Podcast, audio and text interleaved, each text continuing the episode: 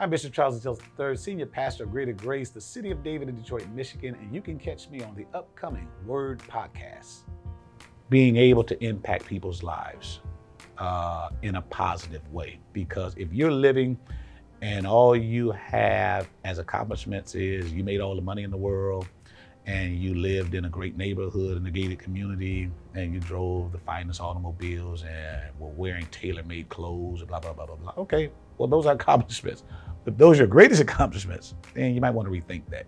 being able to look at the people whose lives i've changed and and and, and people that i've helped to to to to figure things out and to cut the light on in the midst of somebody's darkness. And uh,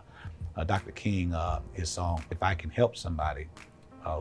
uh, if I can help somebody as I pass along, if I can steer, if I can cheer somebody with a word or a song, if I can steer somebody from going wrong, then my living will not have been in vain. When I leave here, somebody will point to that casket, that box, and say, "Hey, if it hadn't been from that guy right there, I'm telling you, man, I,